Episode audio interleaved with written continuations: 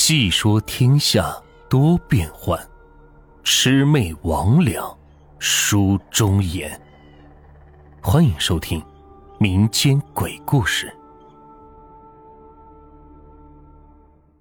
今天的故事名字叫《姜老太的邪乎事》。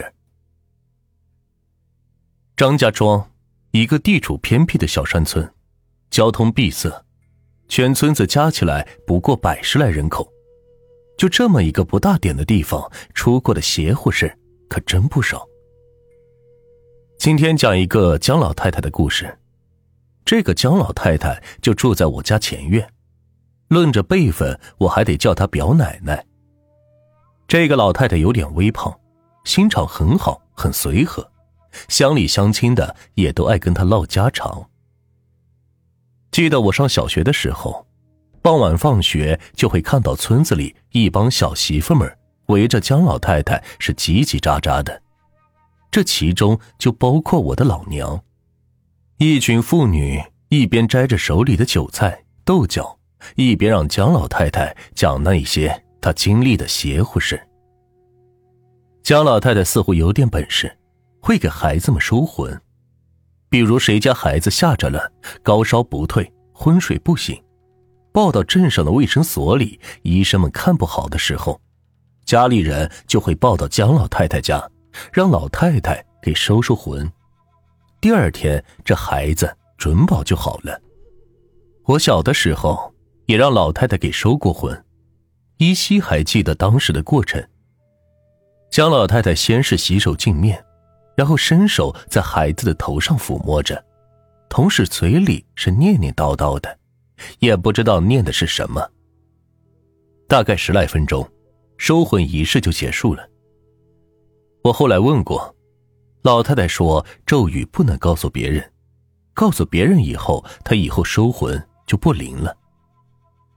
今天说的不是姜老太太收魂的故事，而是姜老太太她自己撞鬼的真事。那是一个夏天，明月高悬，繁星闪烁。那个时候，村子里还没有路灯的，基本上夜间出行都是靠着手电，更不用提什么夜生活了。家家户户一到九点多就都关灯睡觉了。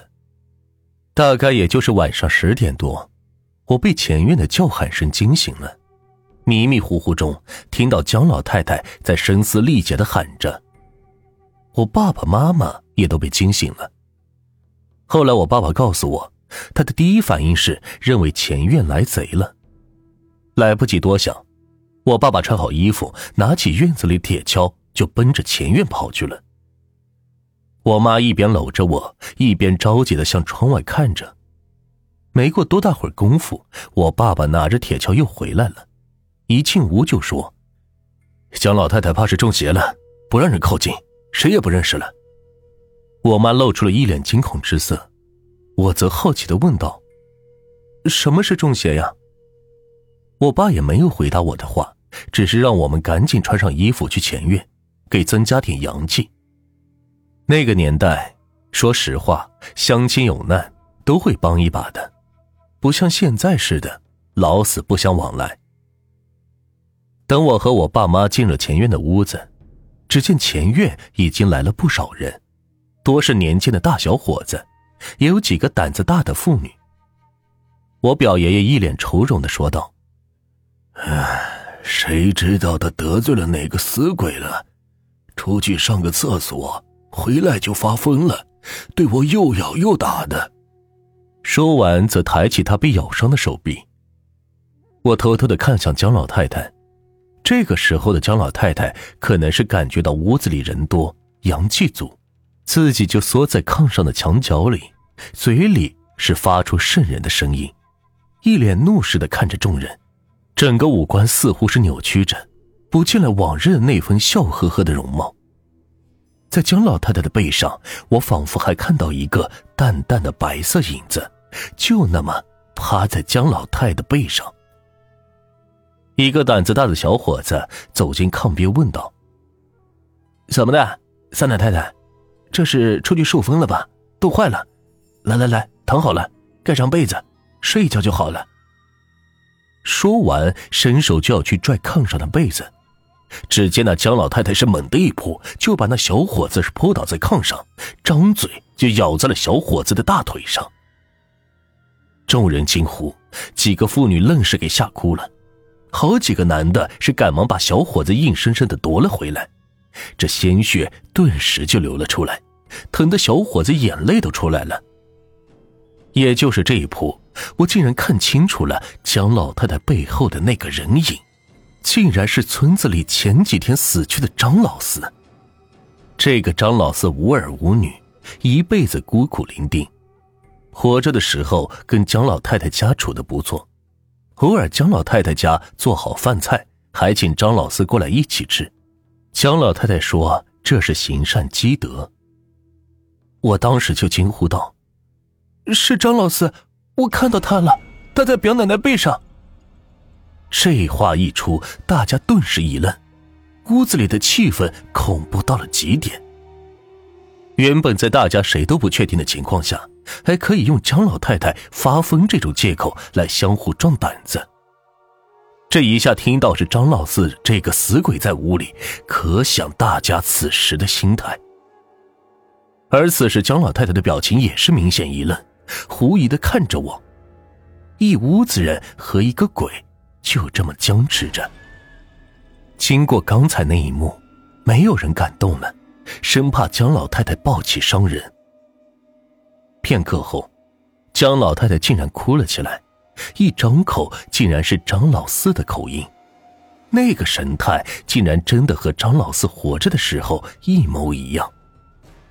只见蒋老太太哭着对我表爷爷说：“大哥。”是我对不住您和嫂子呀，我也不想上嫂子的身，我不上身，我进不来这个屋子，门口的两位门神不让我进屋呀，大哥，我苦啊，我活着的时候就一个人，我死了还是一个人，也没人给我烧钱，也没人给我烧衣服。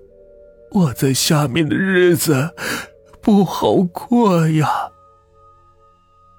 听完这话，大家都沉思了。这张老四也是可怜，无儿无女，死了之后，村里出钱给买了棺材埋的，什么纸钱、纸人、纸马，一律都没有。这是在下面过不下去了，来找人要钱来了。我表爷爷连忙说道。大兄弟，是大哥我对不住你，我明天就给你烧钱，再给你烧几个佣人，给你端茶倒水，伺候你，你看怎么样？姜老太太说道：“大哥，我知道你是好人，嫂子也是好人，我活着的时候就没少帮衬我，我现在死了。”还得麻烦大哥大嫂再送兄弟最后一程。说完之后，姜老太太起身走到门外，只见院子中突然打起了一阵旋风，朝着南墙卷去，就转眼不见了。而姜老太太则是身子一歪，就倒在了旁人的怀里。大约十分钟，姜老太太醒了过来，向众人说着这事。她出去上厕所，就听到大门外有人敲门，就走了过去。一开门就看到张老四站在门口，就惊呼道：“老四，你怎么？”这话还没有说完，就什么都不知道了。好了，这个故事就到这里，我再絮叨几句。一是希望大家过年的时候都在门上贴个门神爷，这样子自己的院子。就是有神护佑的，一般的小鬼还真就不敢进来。二是提醒大家一下，每逢亡人的忌日，还是给先人烧些纸钱，也不用太多，但是一定要注意防火呀。马上就是清明节了，还希望大家记住这一点。